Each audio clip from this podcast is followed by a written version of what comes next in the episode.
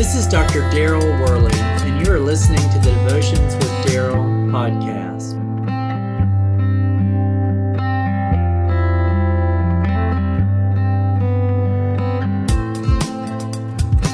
We know that rebellion against God is foolish. We, but yet we still often fall into the trap of rebellion.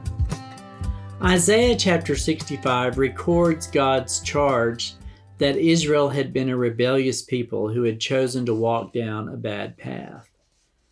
I spread out my hands all day long to a rebellious people who walk in the path that is not good, following their own thoughts.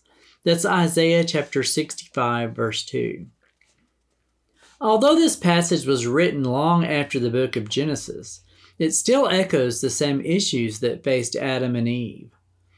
Honestly, this passage is still effective when considering how society treats today treats God. We often live like the devil, and then when calamity strikes, expect God to come and pay the rent. God is so gracious to us, even in our sin. As Christians, we all know better than to rebel against God's ways. Reading the Bible, we see it time and time again play out in the stories of the Old Testament beginning with Adam and Eve being forced from the Garden of Eden and the presence of God in paradise. As Genesis moves forward, Cain rejects God's advice and ends up killing his brother Abel. This was a crime not only against God, but against humanity. Cain was ultimately cursed for the rest of his life after this sin. Generations later, all of the people on the earth chose to think or do whatever wicked action presented itself to them. This resulted in God's judgment with the flood. If we think about our own lives, we could provide ample personal accounts about the foolishness of rebelling against God's ways. So, why do we still continue to do it? Proverbs chapter 26, verse 11 states As a dog returns to its vomit, so also also a fool repeats his foolishness.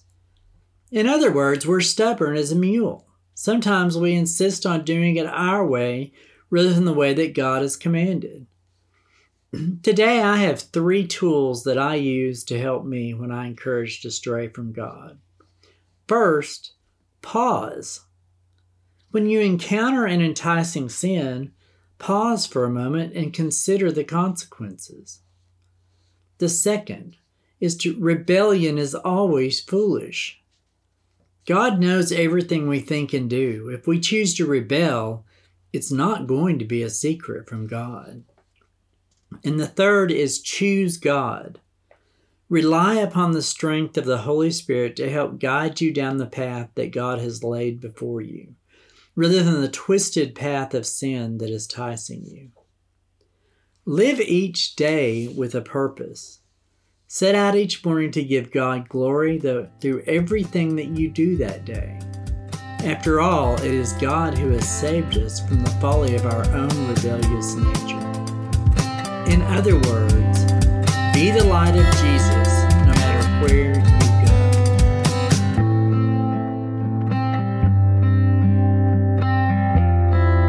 go. God be with you till we meet again. Until next time, this is Dr. Daryl Worley, praying that you have a blessed day filled with the richest blessings from God.